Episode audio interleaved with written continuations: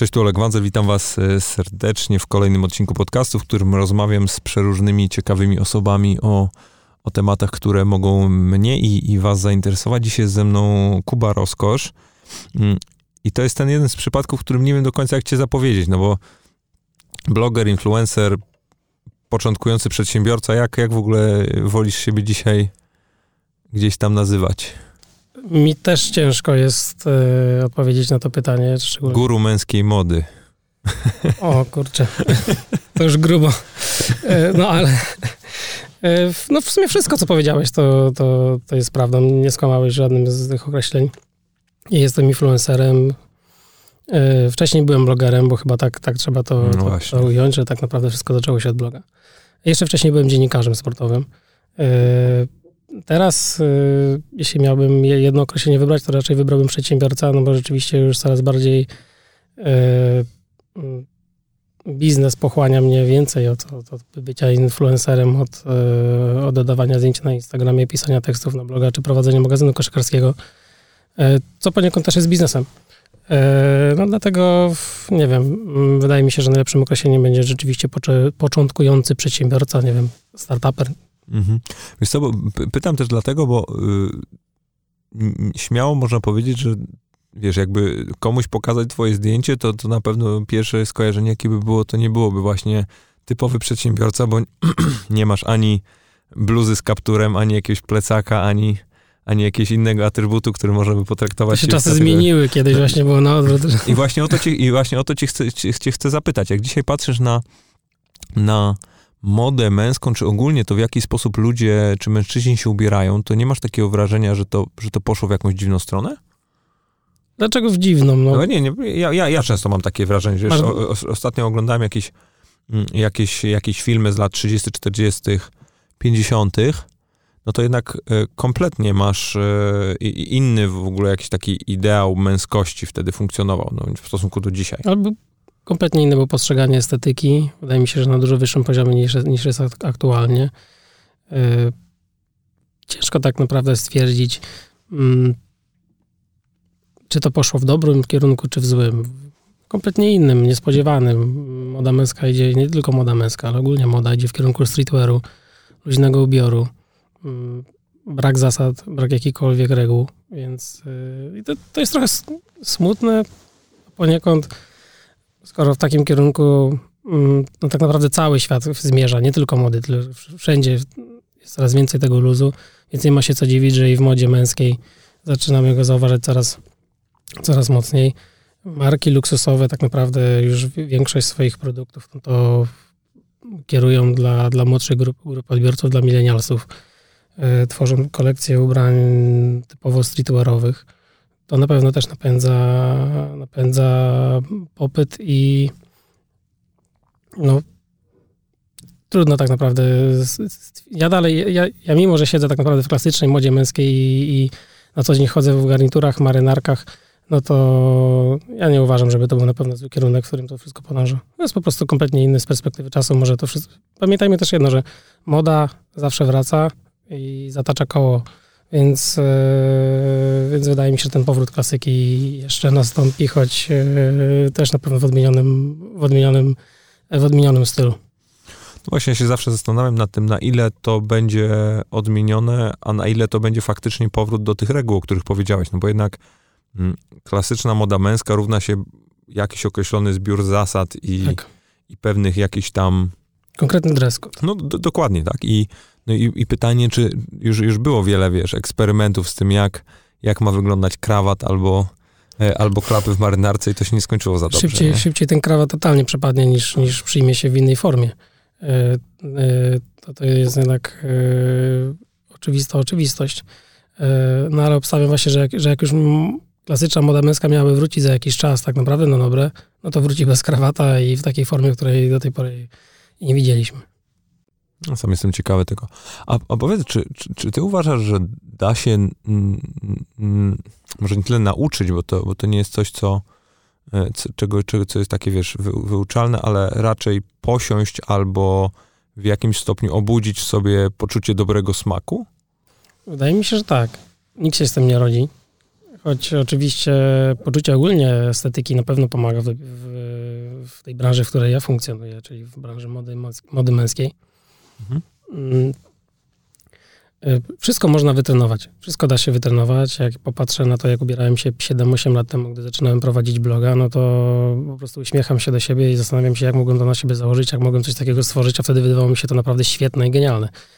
E, styl ewoluuje i, i w gruncie rzeczy im bardziej siedzimy w temacie, im bardziej śledzimy pewne wiem, magazyny, inspirujemy się blogerami na Instagramie, czy, czy obserwujemy jakieś ciekawe, inspirujące profile, ale to nie mówię tylko profile o mody męskie, tylko ogólnie profile ciekawe, e, z ciekawym designem, architektoniczne artystów, no to wydaje mi się, że najzwyczajniej w świecie zaczynamy pewne rzeczy inaczej postrzegać, a co za tym idzie inaczej wybierać, więc, więc naturalną rzeczą jest, że będziemy coraz lepsi w tym, skoro w tym temat się zagłębiamy. Trudno jest na pewno posiąść takie umiejętność dobrego ubioru czy poczucia estetyki nabyć, no, gdy się tym tematem totalnie człowiek nie interesuje. E, wtedy na pewno to nie będzie możliwe, ale jeżeli poświęcimy odpowiednio dużo czasu, zaczniemy się w tym temacie kształcić, no to wydaje mi się, że na dobry poziom jesteśmy w stanie wskoczyć. Oczywiście nie na poziom genialny, bo ten poziom genialny to zawsze będzie poziom po prostu zarezerwowany dla osób, które mają jakieś zdolności takie, powiedzmy to, e, nabyte, tak? Znaczy nie nabyte, tylko właśnie wrodzone, wrodzone. wrodzone. Mhm. I, i, I zawsze tak będzie, że jeśli mm, ktoś, kto ma nabyte, wrodzone te zdolności, jeszcze dołoży do tego dużo treningu, no to będzie na pewno najlepszy. Ale na pewno, y, jeśli będziemy też sporo czasu poświęcać i trenować, no to też no, y, uda nam się na jakiś tam odpowiedni wysoki poziom wejść. A jak patrzysz z perspektywy czasu, mm, to jak oceniasz polskie to poczucie estetyki właśnie z perspektywy, no nie wiem, tych kilku lat, jak, jak w tym świecie funkcjonujesz? Ja uważam, że idzie w bardzo dobrym, w bardzo dobrym kierunku. Jest, no już wychodząc nawet poza, poza modę, już coraz więcej widzimy no właśnie, ciekawych, interesujących, tak, ciekawych, interesujących budynków. Już coraz mniej jest takich wtop architektonicznych w centrach miasta, kiedyś się widywało, choć dalej to się oczywiście zdarza, ale rzeczywiście yy, czy nawet nie w budownictwie, czy w architekturze, czy w designie wnętrz, to też rzeczywiście widać, że yy, polskie studia projektowe odnoszą sukcesy na świecie i są naprawdę dobre w tym, co robią. Wydaje mi się, że naprawdę nie mamy się czego wstydzić i, i, i Pol, Polacy wyczucie styku, stylu i estetyki mają naprawdę na wysokim poziomie. Choć oczywiście ciężko uogólniać, ciężko wrzucać wszystkich do jednego worka, ale, ale nie, nie, nie jestem zwolennikiem do tej tezy, że wszystko u nas jest brzydkie, obrzydliwe, źle wygląda i jeszcze daleko nam do zachodu, no bo wcale tak nie jest. A jak myślisz o sobie w tej, w tej całej układance, to jak, jaką ty rolę chciałbyś w niej pełnić? Jak, jak, jaki tobie cel dzisiaj przyświeca? Bo jednak jest to już kompletnie i inny styl komunikowania się i, i, i pewnego wydaje mi się, takich właśnie zadań, czy, czy jakiegoś takiego twojego celu. Zastanawiam się, po co dzisiaj robisz to, co robisz, no bo jest to kompletnie inny powód niż robiłeś to właśnie 5 czy 6 lat temu, bo wtedy, wiesz, był to twoja jakaś praca, twoja pasja, mm, a dzisiaj mam wrażenie, że jest to też pewnego rodzaju mm, no, uosobienie tego, w co wierzysz, to w jaki sposób, wiesz, jakby chciałbyś świata reprezentować. Zastanawiam się, jak na to patrzysz. Zdecydowanie bardziej. Sam sobie na to pytanie staram się odpowiedzieć i nie do końca na, znalazłem na nie, na nie odpowiedź, szczerze mówiąc. Bo to możemy o tym pogadać. Rzeczywiście, z chęcią, 7-8 lat temu, 10, cokolwiek bym nie napisał, to było jak prawda objawiona. Y, oczywiste oczywistości trafiały szeroką publikę jak wiązać krawat, to się klikało, ludzie, teraz tych treści jest ogromna ilość, większość osób, co już rzeczywiście miała się ten temat zagłębić, no to tych miejsc też jest rzeczywiście dużo więcej niż kiedyś było. A wiedza jest uniwersalna, więc Wiedza tak jest uniwersalna. No, każdy może napisać po, podobne rzeczy. Dokładnie nie? tak, to, to już jest wszystko tak przemielone tysiące razy, że już ja nawet nie czytam żadnego bloga męskiego w Polsce, e, nie przeglądam totalnie nic związanego z tematem. No bo to tak, e, no co tam więcej można o tym napisać? Szczególnie jeżeli mówimy o klasyczną modę męską. E, sam się zastanawiam, jaką rolę ma pełnić teraz mój blog i wiem, że, że jestem w stanie inspirować i dalej to robię, jeżeli chodzi o młodych, młodych odbiorców, ale im więcej e, że robię innych rzeczy od mody męskiej, tym, tym widzę, że to grono odbiorców się też zaczyna totalnie zmieniać e, na moich kanałach i angażować. Jeśli teraz miałbym przejrzeć większość wiadomości na Instagramie, to są od młodych mężczyzn i to nie są pytania dotyczące klasycznej mody męskiej, garniturów, marynarek. Kilka oczywiście dotyczy tam zegarków, ale w dużej mierze są to pytania dotyczące jak zacząć prowadzić biznes, y, jak zacząć zarabiać pieniądze przez internet, e, tego typu, więc widzę, że zaczynam odgrywać totalnie inną rolę niż odgrywałem 8 lat temu i to jest dość interesujące i ciekawe, bo nagle zacząłem być dla młodych ludzi inspiracją, bo część osób śledziła mnie przez 8-10 lat, widziała moje początki, wiedziało czym się zajmuję. Ja komunikowałem przez tak naprawdę 8 lat e, swoją twarzą, e, wszystko to, co robię, opowiadałem o tym i nigdy się tego nie wstydziłem i zawsze mówiłem o swoich sukcesach i porażkach również. E, a teraz, gdy, gdy dwa, trzy biznesy naprawdę świetnie, świetnie funkcjonują i nie są związane z klasyczną modą męską, no to ci młodzi ludzie zaczynają patrzeć, że rzeczywiście bycie influencerem i bycie blogerem może dać ogromne możliwości, otworzyć furtki, których nigdy w życiu bym sobie nie mógł sam otworzyć, nawet nie wiem, jaką inną drogę wybierając.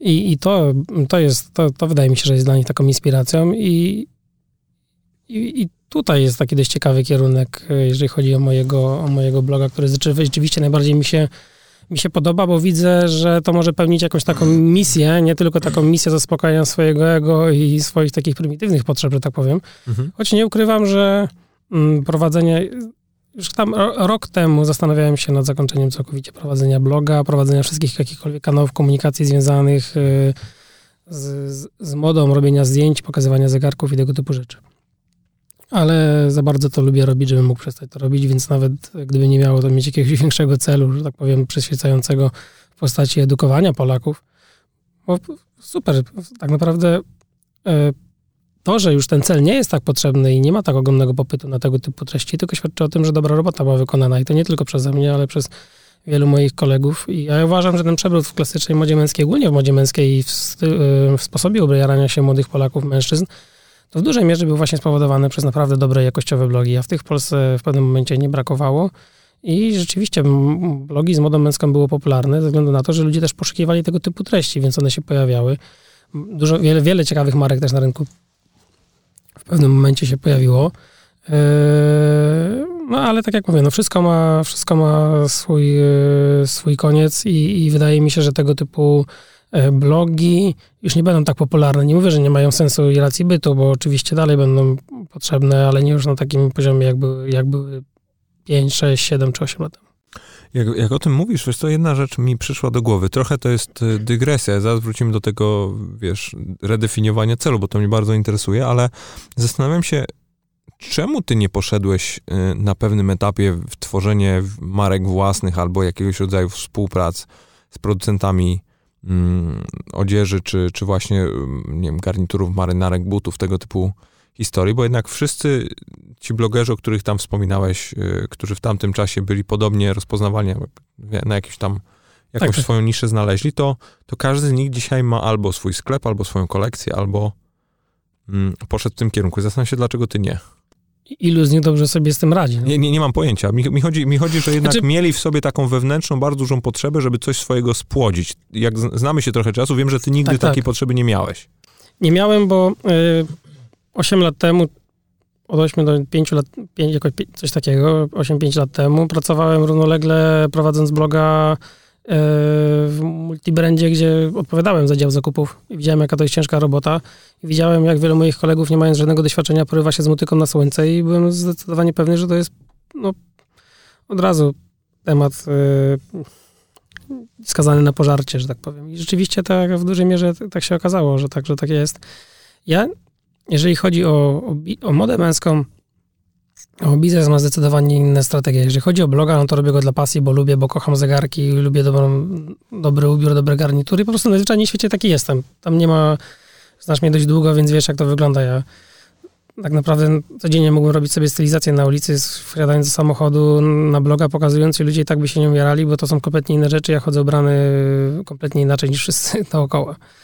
E, I tutaj trzeba ci oddać bezwzględnie, że no jesteś w tym i jednolity, i i powtarzalny, no bo od, nie wiem, pięciu lat nie widziałem cię w innej wersji niż, e, niż właśnie koszula, marynarka, no garnitur. Jak, jak założę bluzę z kapturem na, na Instagramie jest yy, odzew tak ogromny, jak nie wiem, co by się wydarzyło. A nie pamiętam. Ja się, A miałem, może, miałem niedawno. Może na jakimś treningu miałeś. Nie, niedawno, niedawno miałem, tak, tak. Pierwsza bluza z kapturem, którą kupiłem może od 10 lat. No, wracając Jak się czułeś kiedy?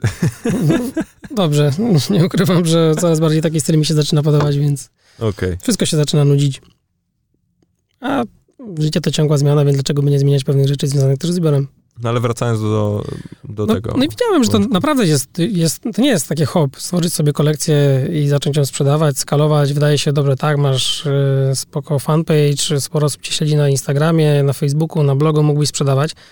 No tak, tylko coraz moda męska jest niszą. Ja jestem w tych wszystkich programach afiliacyjnych popodpinany do programów, widzę jakie to są pieniądze i skala, skala potencjalnych zarobków nie, nigdy, nigdy nie byłaby dla mnie satysfakcjonująca, nawet bym to zeskalował do lidera rynku. Taka jest prawda. E, więc e, w pewnym momencie zastanawiałem się w dużej mierze, co, co można byłoby robić e, jak połączyć te dwie pasje, pasję do e-commerce i pasję do prowadzenia biznesu z pasją do mody męskiej. To byłoby idealne, gdyby się to udało robić, ale skala, skala takiego biznesu nie byłaby duża, niesatysfakcjonująca dla, dla mnie i nie wprost, wprost proporcjonalna do tego, ilość włożonej pracy nie byłaby wprost proporcjonalna do tego, jakie można byłoby z tego zyski wygenerować, więc w pewnym momencie tak naprawdę zadecydowałem, mm, bo rzeczywiście już miałem, powiedzmy, takie delikatne wypalenie po 5-6 latach prowadzenia bloga, już tak naprawdę nie prowadzenia bloga, tylko bardziej bycia influencerem, zaczęło mnie tam doskwierać. To wtedy się pojawił pomysł na kupienie MVP magazyn, magazyn mhm. został kupiony, przejęty teraz mam 100% udziałów e, i po pewnym momencie dalej jakby to nie było to, czego, czego, czego szukałem, bo to też była powiedzmy to niszowa pasja, e, której nie oszukujmy się tym bardziej, jak moda męskiej nie można skalować, koszykówka. E, szybciej karling w Polsce szło, miałby większy, większy tutaj, większy popyt. No ale wracając do tematu. Jeżeli chodzi o, o, o poświęcenie się w 100%, to szukałem biznesu, który może, mógłby być skalowalny na ogromną ilość rynków, e, na wiele branż. No i rzeczywiście, rzeczywiście udało mi się to odnaleźć i kompletnie tego nie żałuję i, i wyniki, jakie osiągamy, no to pokazują tak, że to była naprawdę dobra decyzja. A co do, a co do mody męskiej, no to E, żeby to był produkt wysokiej jakości, żeby można było sprzedawać produkt wysokiej jakości, no to rzeczywiście trzeba naprawdę mocno edukować, edukować, edukować i jeszcze raz edukować i inspirować. Ale nikt nie bierze pod uwagę to, jak, duża, jak duży problem jest e, w przypadku takich produktów, no bo one są dość drogie. Nigdy nie do końca mam pewność, że trafimy z danym produktem. Więc e, jedyny model biznesowy, jaki by mi tu przychodził, no to tak naprawdę działanie na preorderach i na tego typu, tego typu strategia biznesowa, która pozwala na prowadzenie biznesu bez zamrażania ogromnej ilości środków stoki magazynowe. E, ja też e, od niedawna zarządzam e, e-commerce'em, jednym z największych w Polsce, jak nie naj, największym na pewno w branży mody damskiej, jeżeli chodzi o sukienki Mosquito. No i, i no, biznes mało sobie zdaje sprawę, jak on wygląda. No często jest tak, że połowę przychodu generuje jeden produkt w danym okresie sprzedażowym na produktów kilka, kilkaset. Więc trafienie z takim produktem i sprzedawanie i robienie, robienie biznesu opartego na klasycznej modzie męskiej na garniturach, marynarkach jest naprawdę, wydaje mi się, że w e-commerce i w biznesie tego typu w tworzeniu marek własnych naprawdę trudne. A we współpracy z innymi markami, no ja zawsze miałem, zawsze celowałem w branżę premium i luksusową. W Polsce no podaj mi markę premium i luksusową, z którą mógłbym stworzyć e, kolekcję, mógłbym się z tym utożsamiać i mogłoby to rzeczywiście się nieźle sprzedawać i moglibyśmy, ja i marka, być z tego naprawdę zadowoleni.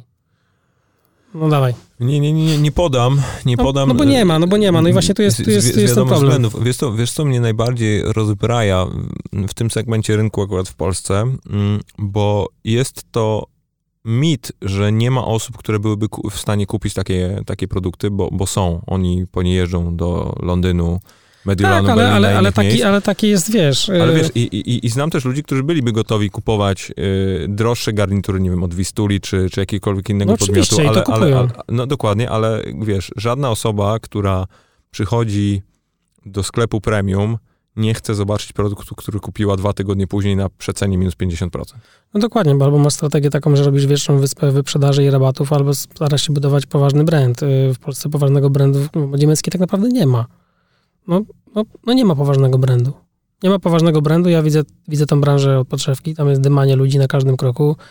E, tam są naprawdę poważne problemy finansowe, o których się nie mówi. Tam są problemy z, kontraktacją towaru. Tam są w ogóle problemy z tworzeniem produktu. Tam są problemy ze śledzeniem trendów. Tam ludzie nie mają wiele... No, no zresztą sam widzisz, sam to śledzisz. Porównaj sobie ofertę każdego sklepu internetowego w Polsce, który sprzedaje klasyczną modę męską, do oferty Suit Supply. To są to jest, to, jest tak, to jest tak, że 2 a 5 to jest taka ogromna różnica. To nawet nie jest poziom wyżej, to są 3-4 poziomy wyżej. I dlatego robiąc cokolwiek teraz z własną marką, to ja nie mogę patrzeć na to, że z kim będę konkurował na polskim rynku, bo na polskim rynku z nikim. no, hmm. jeżeli mówimy o tym, że mielibyśmy stworzyć jakąkolwiek markę premium. E, oczywiście nie mówię o jakichś niszowych markach, krawiec sobie założył sklep internetowy i sprzedaje trzy krawaty na krzyż przez dwa dni, tak? No to, to nie mówię o takich rzeczach, tylko mówię, mówimy o skali, mówimy o temacie, z którym siadam z funduszem, y, uzyskuję kilka milionów wsparcia i na, na sam początek i robimy, robimy, robimy coś naprawdę dużego i walczymy o kompletnie inne cele niż zarabianie 20 tysięcy miesięcznie sprzedając krawaty i poszetki. No nie o to chodzi. Więc y, trzeba brać pod uwagę, jakich mamy graczy na rynku. A na rynku mamy potężne multibrandy, mamy marki już ogromne, marki dobrze wypromowane i mamy potężne e-commerce świetnie działające, tak jak Seed Supply. Y, więc y, no, dla mnie to jest bardzo, bardzo, bardzo trudny temat, żeby, żeby podjąć się takiego, takiego działania. Z doświadczenia sprzedażowego, które miałem już sprzedając 4-5 lat produkt w, w sklepie offline, to, to zdecydowanie szybciej, szyb, lepszą decyzję podjąłbym na pewno, gdybym, gdybym, gdybym robił coś w e-commerce z modą, ale modą damską, nie męską. To na pewno. A powiedz, bo... Mimo, no bo, że konkurencja jest zdecydowanie większa, bo ludzie też patrzą na modę męską, że konkurencja jest niska. Trzeba się zastanowić, czy to jest aby na pewno dobry rynek, skoro konkurencja jest niska. Teoretycznie tak, ale pytanie jest teraz takie, może nie bez powodu tej konkurencji tam nie ma, może ten rynek jest na tyle mały, może ten tort jest mały i nie ma się co nim dzielić. Tak? Poza tym to też nie jest tak, że nikt o tym nie myślał, nie? Że... Tak, to nie jest tak, że my tu nagle wymyślamy sobie na podcaście prawdę objawioną, wyjdziemy stąd i będziemy robić razem markę i myśleć na ten temat. Ja długo się na ten temat zastanawiałem i nie widzę większego sensu i nawet ten temat skracam. Dużo znajomych się mnie pyta. Miałem nawet znajomych biznesmenów, którzy mówili mi, Kuba, rób to, masz pieniądze, rób. Rób, przecież masz know-how, wiesz kto szyje, jak szyje, gdzie zamawiać, kogo zatrudnić, jakie kanały dystrybucji, z kim rozmawiać, gdzie reklamować. Tak naprawdę to jest bardzo duży know-how. No ale ja dalej uważam, że nie, nie ma w tym większego sensu. Wiesz, co mnie ciekawi, jak i to tak czysto filozoficznie, patrzysz sobie, wiesz, jesteś no, w Polsce uosobieniem segmentu premium, a twój biznes opiera się no, na bardzo takiej podstawowej, bardzo, no, no, bardzo takiej podstawowej ludzkiej potrzebie do kupowania rzeczy taniej. No bo no, no tak, na no, ale to też duże rabaty polegają. Dokładnie tak, dokładnie tak. Ale też i na tym, i nie na tym, no bo też z, dużą część naszego biznesu mm, jakby, yy, yy, duża część naszego biznesu polega na po, po, pośredniczeniu w sprzedaży, czyli nie, nie tylko na rabatowaniu, ale też również pozyskiwaniu lidów i sprzedawaniu lidów. Także że pod tym kątem po prostu jesteśmy dobrzy w e-commerce, dobrzy w sprzedaży i z chęcią się rozliczamy od efektu. Więc to jest, to jest yy, wydaje mi się, największa zaleta. I, to też nie jest tak, że znikąd się pojawi pomysł na to, żeby otworzyć e, strony typu duże rabaty.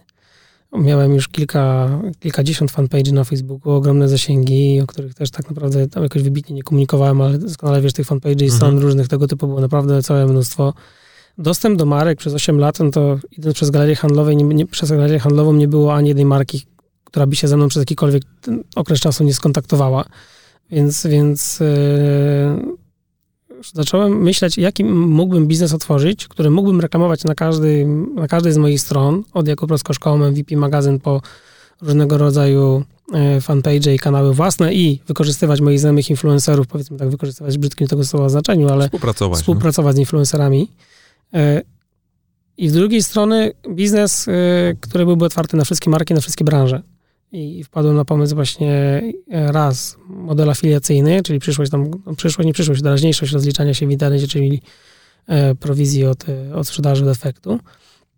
A dwa, no właśnie widząc, widząc nawet, wiesz, ja się spotykam z takimi zapytaniami w postaci, panie Jakubie, jaką mógłbym kupić zegarek za 1000 zł? Po czym za dwie minuty, Kuba, gdzie kupię Nautiliusa za 150 tysięcy, to w ogóle jest realne, a, a za chwilę pisze do mnie gościu, wiesz, widzę, że współpracujesz y, z marką X, to załatwisz mi 30% rabatu. I ogólnie w Polsce mamy taką, bardzo taką, wydaje mi się, że złą cechę, że my zamiast od razu pytać o cenę, czy ogólnie jakby porozmawiać z kimś, to często y, rozmowa o kupowaniu i sprzedawaniu, o, o, ogólnie zaczyna się od jaki rabat dostanę. Nie ma znaczenia, jaka jest kwota. Ludzie często nawet nie, nie potrafią nie poznać ceny, nie wiedzą, jaka jest cena. Pytają się, jaki dostaną rabat. I od razu mówię, że 90%.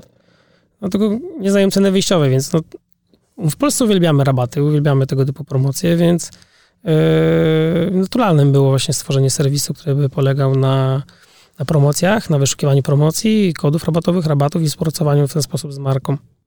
A to, czym twój biznes ma się różnić od, od innych tego typu portali? No bo jednak, y, te, jak sam powiedziałeś, nie jest to ani model, który jest no, jakoś wybitnie nowy i jest wiele firm, które zresztą no, z Amazon przecież 30 lat temu pierwszy, pierwszy no, system afiliacyjny ale, ale, ale, nawet powiem, że wiesz, że w Polsce jest kilka biznesów, które już się gdzieś tam z sukcesem nawet sprzedawały w tym segmencie i zastanawiam się właśnie w, no właśnie, w, w jakim i... kierunku, w jakim kierunku ty chcesz iść i jak to ma być inne od tych wszystkich pozostałych, no bo jednak jak patrzę sobie na narzędzia, którymi się konkuruje, no to czy to jest dostęp do ruchu i, i, i cena tego ruchu i, i skuteczność i jakiś tam, nie wiem, dostęp, do, bo, bo dostęp do, no tak, i tak do ofert jest tak wielu... tak naprawdę na bardzo podobnym poziomie. Niby tak, ale już mamy lepsze oferty od, Właśnie... od, konkurencji, więc, więc to jest pierwsze, że ten dostęp do ofert już nie jest taki banalny, bo, bo konkurencja przez wiele lat działała w sposób często taki no, nieetyczny, nieodpowiedni, jeżeli chodzi o, o, pozyskiwanie, o pozyskiwanie ruchu i zraziła wielu klientów i do tego stopnia, że wielu klientów nie wchodzi na stronę z kodami rabatowymi, a u nas, u nas jest. Czy mamy już wiele marek, tak Mówisz klientów już docelowych? Nie, nie, mówię, mówię o markach. Okay, o markach, okay, markach. Okay, no tam klient zawsze się znajdzie, jak będzie miał rabat, no to użytkownik zawsze się znajdzie, z tego rabatu skorzysta, więc tylko kwestia za ile go pozyskamy i jak do niego dotrzemy. Yy, bardziej mówię o markach, więc, więc wiele marek już z tego tematu wychodziło, bo była zarażonych yy, mówiąc, mówiąc prost, marki nie pozyskiwały nowych użytkowników, którzy mogliby kupić e, produkt e, z rabatem, tylko trafiały do tych użytkowników, którzy już byli, więc to było takie działanie dość, dość takie, powiedzmy to, prymitywne, proste i bardzo krótkotrwałe. E, na, nasz biznes, no nie mogę tak też dużo jakichś powiedzieć przewag konkurencyjnych, bo one dla mnie w mojej... Ja śledząc branżę, aż za głowę się łapałem, że pewne tematy nie są robione. Okej. Okay. że pewne tematy, że, że jakby cała ta branża jest w jednym miejscu, bije się na jednym, na jednym, na jednym boisku, powiedzmy wychodzi cały czas na ten sam kort, a obok jest powiedzmy pięć jeszcze innych, na których nawet nikt nie wychodzi sobie porzucać. Więc, e, więc e, my stwierdziliśmy, że na pewnych płaszczyznach nawet nie będziemy konkurować z największymi wyjadaczami na, na rynku, bo tam trzeba było wyjść naprawdę z ogromnym kapitałem, ale udało nam się rzucić, e, rzucić rękawice na, na, innych, na, innych, na innych płaszczyznach i teraz mamy i teraz mamy już e, takie naprawdę fajne case study, że dla wielu marek generujemy największą sprzedaż e, w Polsce i to, a dla kilku najlepszą sprzedaż w Europie. E, marki otwierają się, otwierają dla nas współpracę na rynek zagraniczny, mimo że my nie mamy jeszcze strony gotowej na, i nie będziemy mieć w krótkim terminie na inne rynki zagraniczne i, i jesteśmy wsparciem w pozyskiwaniu leadów, jesteśmy wsparciem w pozyskiwaniu ruchu, jesteśmy wsparciem w pozyskiwaniu e, sprzedaży, tak najzwyczajniej w świecie w modelu CPS. Więc e, robimy naprawdę dobrą robotę. No i przewag, przewag konkurencyjnych nam, nam nie brakuje. Bierz pod uwagę tak, ten, tak ten rynek, no to masz kilka rzeczywiście stron, no to, to oczywiście zrobiły grupy mediowe, mhm. no bo to jest dość, dość naturalne. To jest podobna motywacja w powstawania tego biznesu, co, którą ja miałem, czyli mamy, mamy duży ruch, czy dlaczego by go nie sprzedać jeszcze, czy nie zarobić na nim jeszcze w innym, na innej płaszczyźnie. Szczególnie, że ten biznes reklamowy bywa ograniczony, nie? Tak, raz, że biznes reklamowy bywa ograniczony, dwa, że no, dla przykładu, no, znasz się trochę na tym biznesie, doskonale wiesz, jakie są powiedzmy odpowiednie współczynniki, no to ludzie sobie mało zdają sprawę, ale strony z kodami rabatowymi potrafią mieć współczynnik konwersji e-commerce na poziomie 10, 15, 20%. Czyli z 10 klików my potrafimy zrobić dwie sprzedaże, więc to, to są jakieś absurdalne wyniki, które nie, nie, no są najzwyczajniej w świecie nie do osiągnięcia w tradycyjnych e-commerce'ach. E, a mając do dyspozycji ogromną ilość marek, ogromną ilość e, kodów robotowych i dobry team, który jest w stanie to w miarę szybko i sprawnie ogarnąć, jest w stanie konkurencję demolować. Tym bardziej, jeżeli obserwujesz to, co się dzieje na rynku Google, co się dzieje na rynku Facebooka, w jaki sposób my się reklamujemy. My się e, my do tego stopnia mm, dość dobrze analizujemy naszymi narzędziami potencjalnych klientów danych, dla, dla, dla danych marek, że no, my jesteśmy jedyną tego typu firmą w Polsce, której opłaca się działać z influencerami i która to robi, to robi skutecznie. Więc e, nie dość, że my inicjujemy sprzedaż poprzez działania z influencerami, e, tak jeszcze na samym końcu ją domykamy, więc, więc zaczynamy być naprawdę już poważnym, poważnym podmiotem, który marki analizują nie tylko z perspektywy kodów rabatowych i domeny duże rabaty, duże rabaty to jest jedno, ale to, co tak naprawdę robimy, to jest drugie. Zatem jest naprawdę bardzo dużo innych działań, które mają sprawić, żeby ten produkt się sprzedawał.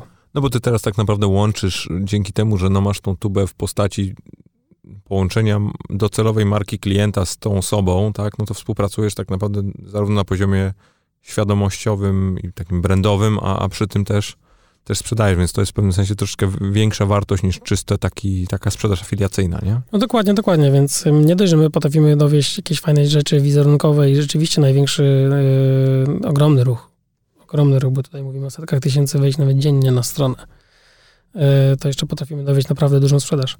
Więc yy, dwie pieczenie na jednym ogniu, dlatego popyt na to jest tak naprawdę duży. No, My mamy w, w, ofercie dużo więcej marek niż mamy na stronie, bo, bo, bo wiele z tych marek nie chce być e, kojarzona ze stroną z kodami rabatowymi, ale bardzo im się podoba to, co robimy.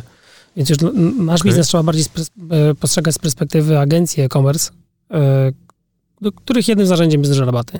To jest trochę tak jak u was, tak? Okej. Okay.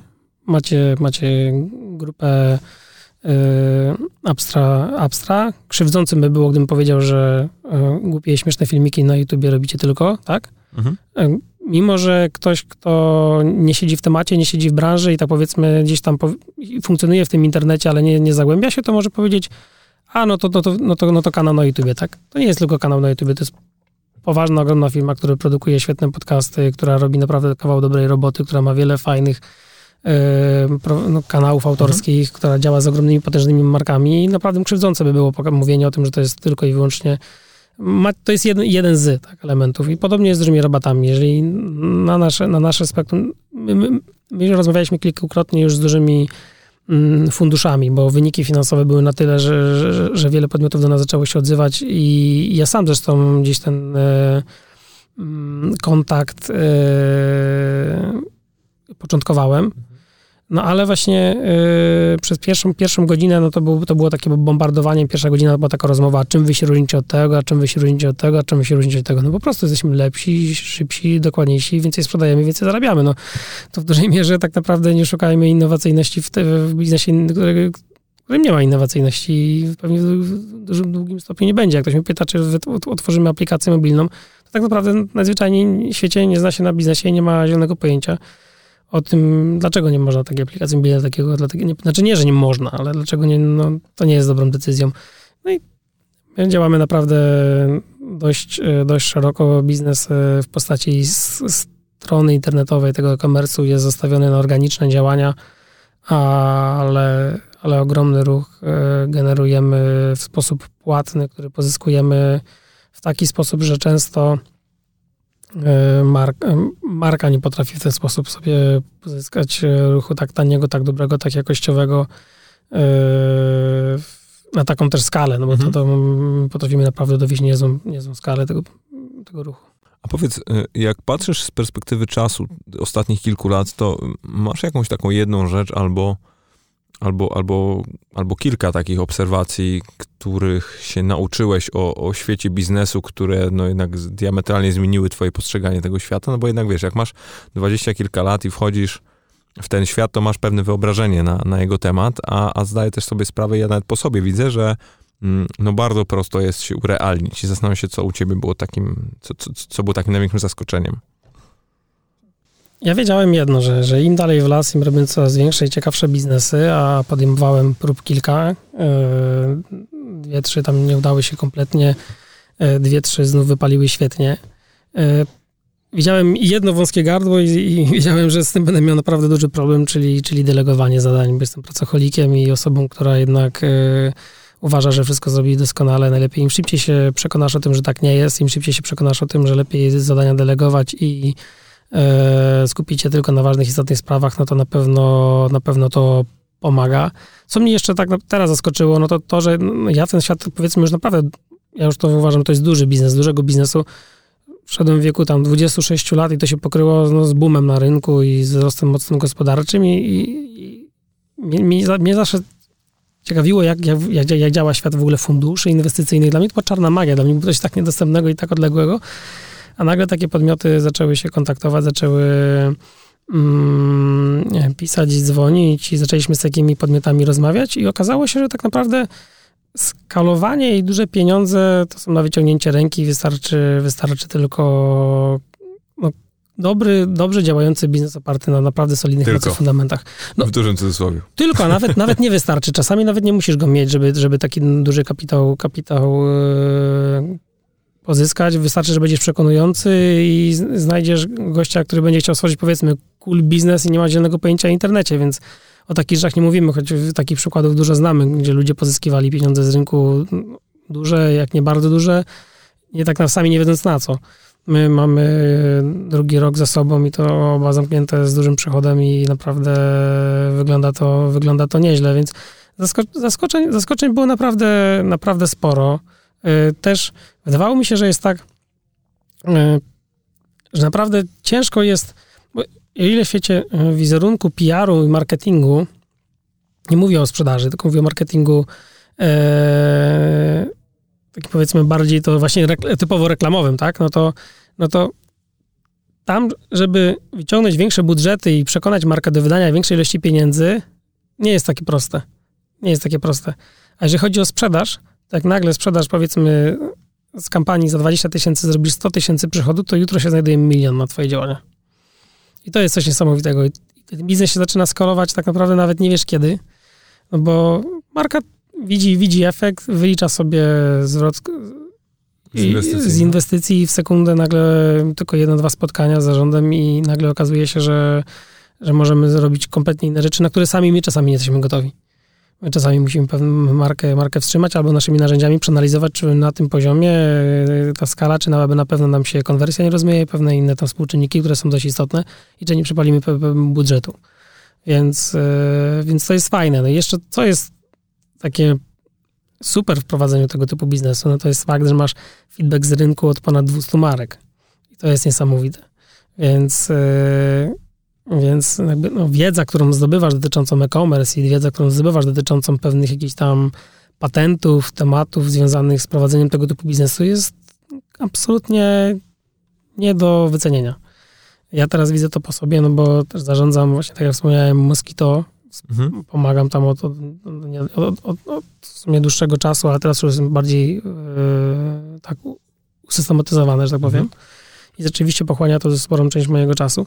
No to wiedza, którą wykorzystuję w prowadzeniu tego biznesu jest w 90% nabyta przez ostatnie dwa lata mojej kariery, czyli przez ostatnie dwa lata prowadzenia dużych rabatów. Widzieliśmy, przepaliliśmy tak dużo pieniędzy, przepaliliśmy tak dużo kasy na influencerów, przepaliliśmy tak dużo kasy na różne działania performance, wydaliśmy tak głupi sposób dużo pieniędzy, że już mamy taką ogromną nauczkę, że wiemy, co działa, jak działa, dlaczego działa, dlaczego nie działa, że mamy kompletnie sprawdzone narzędzia, mamy kompletnie sprawdzone patenty na promocję, tak naprawdę know-how, z którym możemy przyjść do praktycznie każdej dowolnej marki i być ogromnym wsparciem w e-commerce. My często nawet jak przychodzi do nas nowa marka i chce, panie Jakubie, chcielibyśmy być u was na stronie, chcielibyśmy, żebyście dystrybuowali nasze kody rabatowe, chcemy być miejscem w sieci, w którym będzie się nasza marka też pojawiała. My wchodzimy na tę stronę i mówimy, słuchajcie, to najpierw zróbcie to, to, to, to, to i to, to i to i to. Macie tutaj kontakty, w tym wam możemy pomóc, w tym, w tym was możemy wesprzeć, a tu możemy się podzielić, a to w ogóle się do niczego nie nadaje. A jak myślisz o sobie mm, z perspektywy kilku lat, to, to, to, do czego dzisiaj aspirujesz? Bo jestem w stanie sobie wyobrazić, że jest to diametralna zmiana w stosunku do tego, jakbym ciebie zapytał, wiesz, trzy lata temu, nie? Kiedy byłeś w sztosie swojej działalności wizerunkowej i wiesz, tak, tak, markę tak. za marką, no a teraz... teraz Dalej lokuję markę za marką. Ale, ale wiesz, co mi chodzi, nie? Jakby, że wtedy to był twój priorytet, a dzisiaj mam takie wrażenie, że jednak robisz to mimochodem właśnie z pewnego rodzaju przyjemności. Dalej nie? to nie było moim priorytetem. Ja dalej, dalej zawsze chciałem coś więcej i zawsze to, chciałem to mieć... czego chcesz? Chciałem mieć biznes skalowalny, który mógłby być właśnie, który mógłby być e, skalowalny na wiele branż i który mógłbym robić, nie musząc poświęcać swojego czasu. O tym marzyłem zawsze. Moim mhm. celem było stworzenie biznesu i to pomijam fakt, żebym zarobił 10 milionów prowadząc bloga i kupił sobie kilka kawalerek i wynajmował, czy cokolwiek takiego powiedzmy błahego i prostego. Dla mnie zawsze celem było to, żeby mieć biznes, który będę mógł e, prowadzić z każdego końca krańca świata, bo uwielbiam podróżować i nie zamierzam tego zmieniać i będę dużo podróżował do końca moich dni.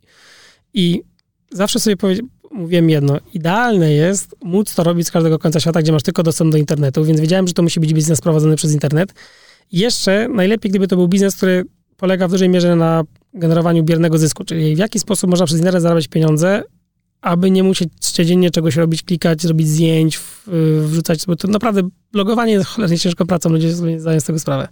Czy no, mhm. bycie youtuberem, ktoś mówi, dlaczego nie będzie nagrywał filmików na YouTube, no, no wiesz, dlaczego nie będę nagrywał, no nie ma po prostu byś mi dał jeszcze w pakiecie 8 godzin dziennie, no to może bym się zgodził na, na, na tego typu temat i bym nagrywał wideo na YouTube, ale na zwyczajnie świecie nie ma czasu.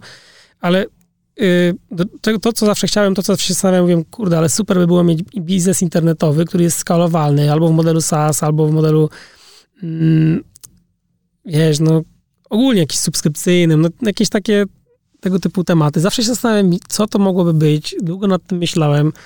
E, no, wiedziałem, że nic mnie tak nie cieszyło, jak nie, nie cieszył mnie deal za, nie wiem, 15-50 tysięcy złotych, znaczy cieszyć cieszył, ale bardziej mnie satysfakcjonowała prowizja od sprzedaży, która była powiedzmy stałą kwotą w miesiącu, która gdzieś tam wpadała, bo, bo wpis był fajnie wypozycjonowany w Google i odpowiednia ilość użytkowników na niego wchodziła i generowała sprzedaż.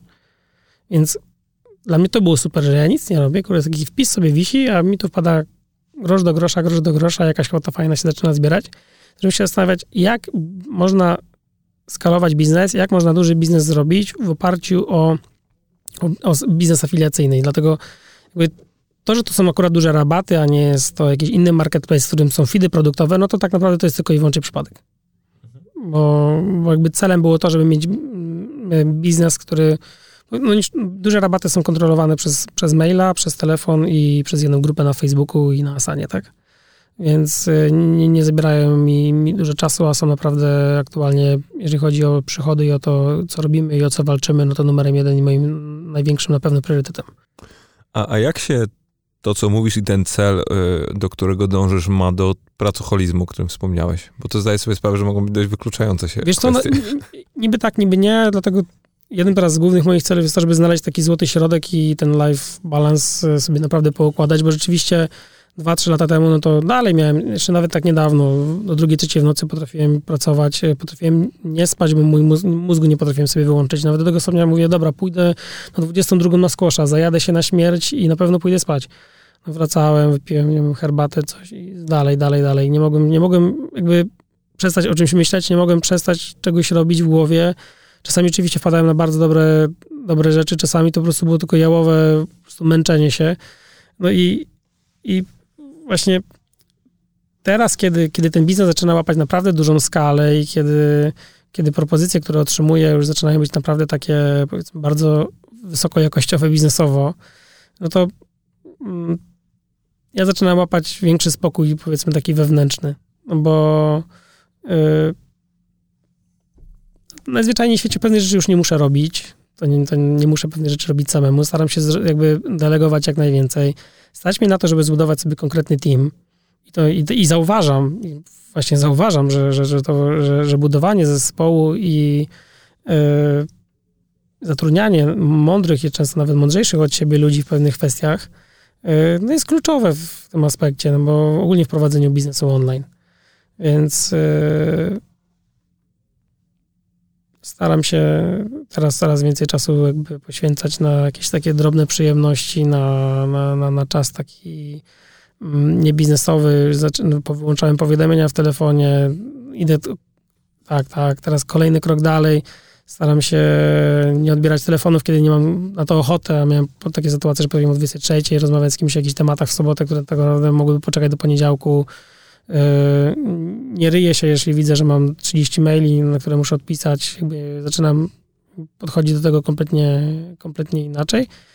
Yy, no i staram się nie rozpraszać robiąc coś, bo zauważyłem, że dużo czasu mm, traciłem na to, że na przykład robię coś, jakąś ważną rzecz, jakiś ważny projekt, realizujemy, myślimy, jest jakaś burza mózgów i nagle wybijamy jakiś telefon, który teoretycznie też jest ważny, na przykład księgowa, tak? No, wiadomo zawsze, jak księgowa dzwoni, już kurczę, okej, okay, Urząd Skarbowy. No ciekawe, no wiesz, zastanawiam nie, ogólnie księgowa, czy tam, nie wiem, cokolwiek, tak, no to odbierasz telefon, rozpraszasz się, zamiast zanim, zanim do tematu, do projektu wrócisz, no to okazuje się, że to nie było wcale tak ważne, robisz trzy rzeczy naraz, o pięciu myślisz innych i zacząłem zwracać uwagę na to, że, że tak skupienie się na jednej, jednej istotnej sprawie jest zdecydowanie ciekawszym tutaj e, pomysłem, szczególnie e, im więcej mam projektów, a, a rzeczywiście Największy problem miałem, gdy miałem tak naprawdę jeden projekt. Nie potrafiłem się z jednym projektem poukładać, tak? Czyli z blogiem.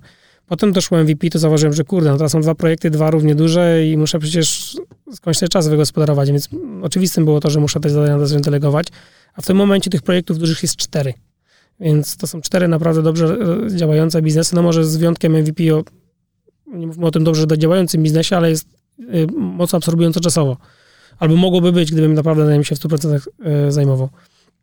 Bo zauważyłem, że właśnie delegowanie, delegowanie jest, tutaj, jest tutaj kluczem do, do normalnego życia. Myślę o tym, bo mm, coraz więcej osób, z którymi rozmawiam, i to zarówno czy, czy w podcaście, czy, czy, czy prywatnie, zaczyna właśnie mówić o tym, mm, o tym, że doszli do pewnej ściany, że zaczęli no, przewartościować swoje życie i, i te, tego typu pytania, o których ty mówisz, też sobie zaczęli zadawać. I zastanawiam się, z czego to, z czego to wynika, bo z kolei, kiedy porozmawiamy z, wiesz, z naszymi rodzicami, slash, mam, mam na myśli to pokolenie lat 90., które wtedy, wtedy w, w ten świat biznesu wchodziło, lat 80., 90., to, to istnieje takie przekonanie, że wiesz, że mm, praca uszlachetnia, że tak naprawdę trzeba cały czas pracować, że ten świat y, tak wygląda. Jeżeli chcesz zajść gdzieś wysoko, to to to jest jedna ścieżka, to znaczy, to jest, że musisz odrzucić wszystko inne i się... To jest taki mit i to jest tak... Ja się właśnie na tym, bo, bo wiesz co, mam strasznie dużo takich właśnie pokoleniowych dyskusji ostatnio i znaczy, się zastanawiam. Ja właśnie ostatnio też miałem pokoleniową dyskusję z, yy, tak i, i, doszliśmy do wniosku właśnie z osobą, z którą rozmawiałem, że kluczem e, w sukcesie, w prowadzeniu naprawdę dużego biznesu mm, i skalowaniu go, to jest właśnie taka dynamika tego młodego pokolenia, ale też umiejętność słuchania tych ludzi, którzy to już przeszli, którzy już mieli właśnie to, e, mają to za sobą. Mhm. Mają duży sukces finansowy za sobą. I teraz w 90% ludzi, jak, ty, jak, jak spytasz, spytasz, a powiedzmy ci szczerze, albo będziesz sam to wywnioskować, to rzeczywiście widać, że oni, okej, okay, sukces finansowy mają ogromny, ale często mają rozpieprzone życie. I to i ja obserwując coś takiego, nie wiem, czy, czy, czy, czy tak bym chciał. Czy, czy, czy, no jest, czy, kosztem, czy, kosztem, pytanie, czy kosztem tego, tak? No bo to nie jest sposób, w mojej ocenie to naprawdę, ja, ja uważam, że jak nie jest sposób zarobić dużo kasy pracując 20 godzin dziennie. Naprawdę. Sposobem jest zarobić dużo kasy pracując godzinę tygodniowo. I teraz ja zadałem sobie taki challenge. Mhm. Mianowicie mm, każdego roku chcę mieć więcej czasu wolnego dla siebie.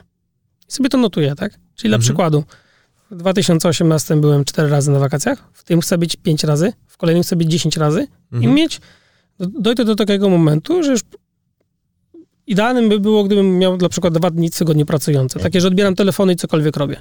I 5 dni, 5 dni wolnych, bo to naprawdę nie jest sposób zapierdzielać, zapierdzielać, zapierdzielać. Patrz, to jest trochę tak jak... Mm,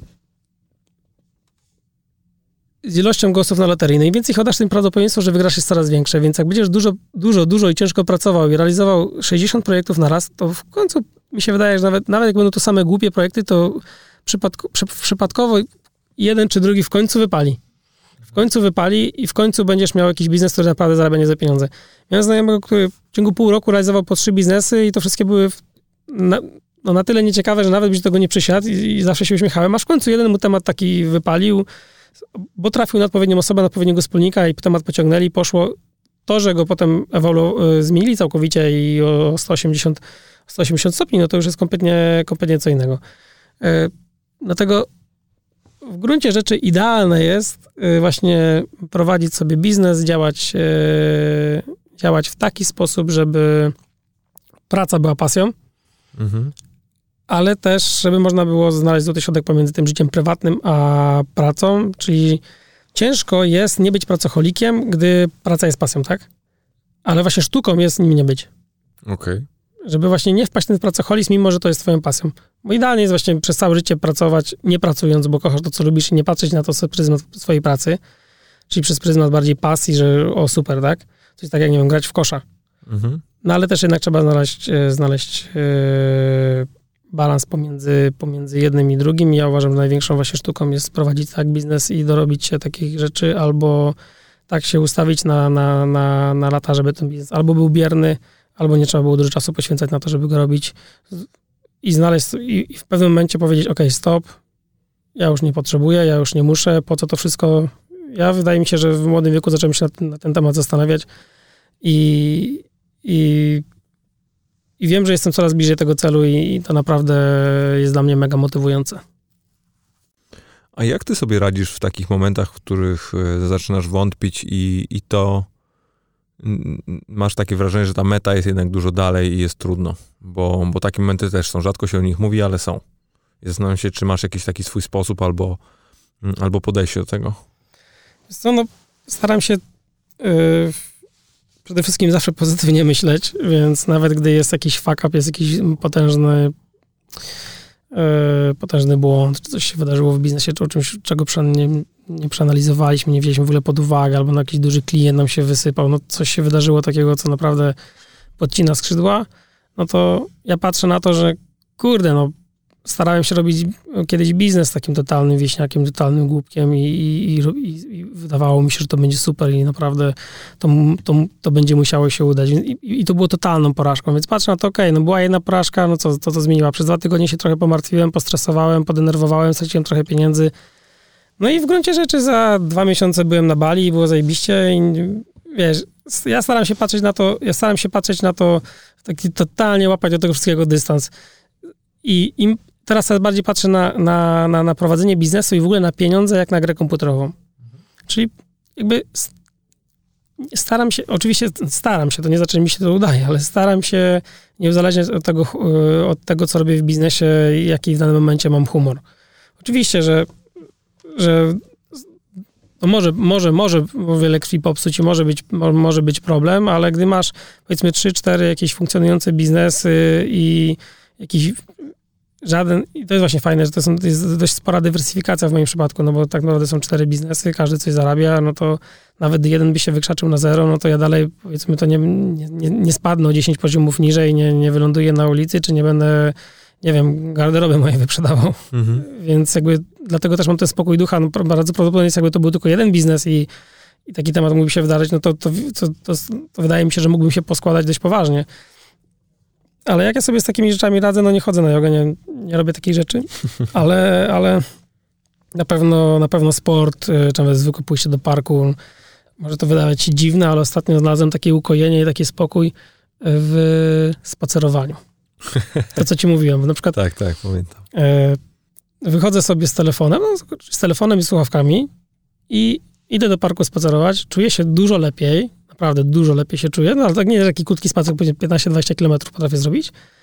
To kilka, kilka godzin mi to zajmuje, no trzy z hakiem takim szybkim, czasami coś podbiegnę, ubieram się sportowo, a mogę, rażę, dużo myśli mi wtedy przychodzi, rzeczywiście dużo ciekawych pomysłów wpadam i jakieś pozytywne nastawienie nagle, nagle mnie gdzieś tam yy, natchnie, a dwa, stwierdziłem, że jak już mam siedzieć w domu, y, czy w kawiarni i pracować przy laptopie i siedzieć na dupie, no to w tym samym czasie mogę przecież to samo robić chodząc. Więc mhm. zacząłem sobie po prostu chodzić po parku jak taki emeryt i, i no naprawdę mnie uspokaja i, działa super. Gra w squasha. No, dołożyłem rzeczywiście ostatnio dużo sportu, bo przez ostatnie dwa lata tego sportu było mniej teraz i squash, i kosz, i jakieś spacery, i teraz bieganie, fajniejsza pogoda, jakiś rower, no to wydaje mi się, że codziennie chcę jakąś jedną jednostkę treningową robić i to rzeczywiście po pozwala mi zapomnieć o wszystkim. Jak mam rywalizację sportową, zostawiam telefon, siedzę i rywalizuję, no to rzeczywiście nie myślę wtedy o niczym innym, tylko żeby z kimś wygrać na korcie, w kosza, e, żeby po prostu, czy sam ze sobą jak biegam, co akurat jest dla mnie najtrudniejsze, bo lubię mieć taką rywalizację bezpośrednią, dlatego nigdy nie, nie, nie potrafiłem jakby odnaleźć mm, takiego bakcyla, jak mam w koszykówce czy w squashu, tam była bezpośrednia rywalizacja tak w jakimś bieganiu czy pływaniu. Zawsze miałem z tym problem, dlatego na przykład pójście bie biegać uważam za duży sukces i pracę nad sobą. Jak, jak tak, jak tak yy, jestem z tego dumny, że taką jednostkę treningową odbyłem, bo po prostu na w świecie tego nie lubię i nie nakręca mnie to tak mocno jak, jak kosz. Bo jak mam wyjść w kosza w piątek pograć, no to już o 14 się jaram, że o kurde, w końcu dzisiaj sobie porzucam, pogram z chłopakami i, i będzie fajnie. Jako, że powoli zmierzamy do końca, bo tak w sumie to ta godzina to mi zleciała w sekundę, e, ale jakbyś mnie miał z jakąś myślą zostawić, albo nie wiem, czy coś przeczytałeś, usłyszałeś coś, nad czym warto się zastanowić. Może to być, wiesz, proste, może być złożone, może być w innym języku. A wiesz, jak... sprzedałem ci to nawet kiedyś. Aha, Pani, które? Nie wiem, czy pamiętasz. E, to jest bardzo fajne i bardzo to lubię i to mi właśnie mój, mój przyjaciel, którego pozdrawiam, Michał, mi to, mi to, mi to sprzedał, więc ja podaję to dalej. Mhm. E, jeśli nauczysz się mnożyć, naucz się dzielić. I to jest... A pamiętam, tak, pamiętam. To pamiętam. powiem ci szczerze, jest dla mnie takim motto i, i świetnym takim cytatem, świetną myślą, z którą wydaje mi się, że warto, warto byłoby się nad nim zagłębić dłużej i pomyśleć. Słuchaj, dzięki wielkie za, za twój czas. Cieszę, że się w końcu udało, bo tak już wręcz żałosne było to, jak długo żeśmy się zbierali do tego. I, Ale, ale kilka rozmów naszych tydzień temu, dwa tygodnie temu, to Oczywiście. byłyby świetne podcasty, które można byłoby, na, można byłoby nagrać i To puścić w prawda, eter. to prawda. Kuba, dzięki wielkie za twój Dziękuję czas. również. Trzymaj się. Cześć.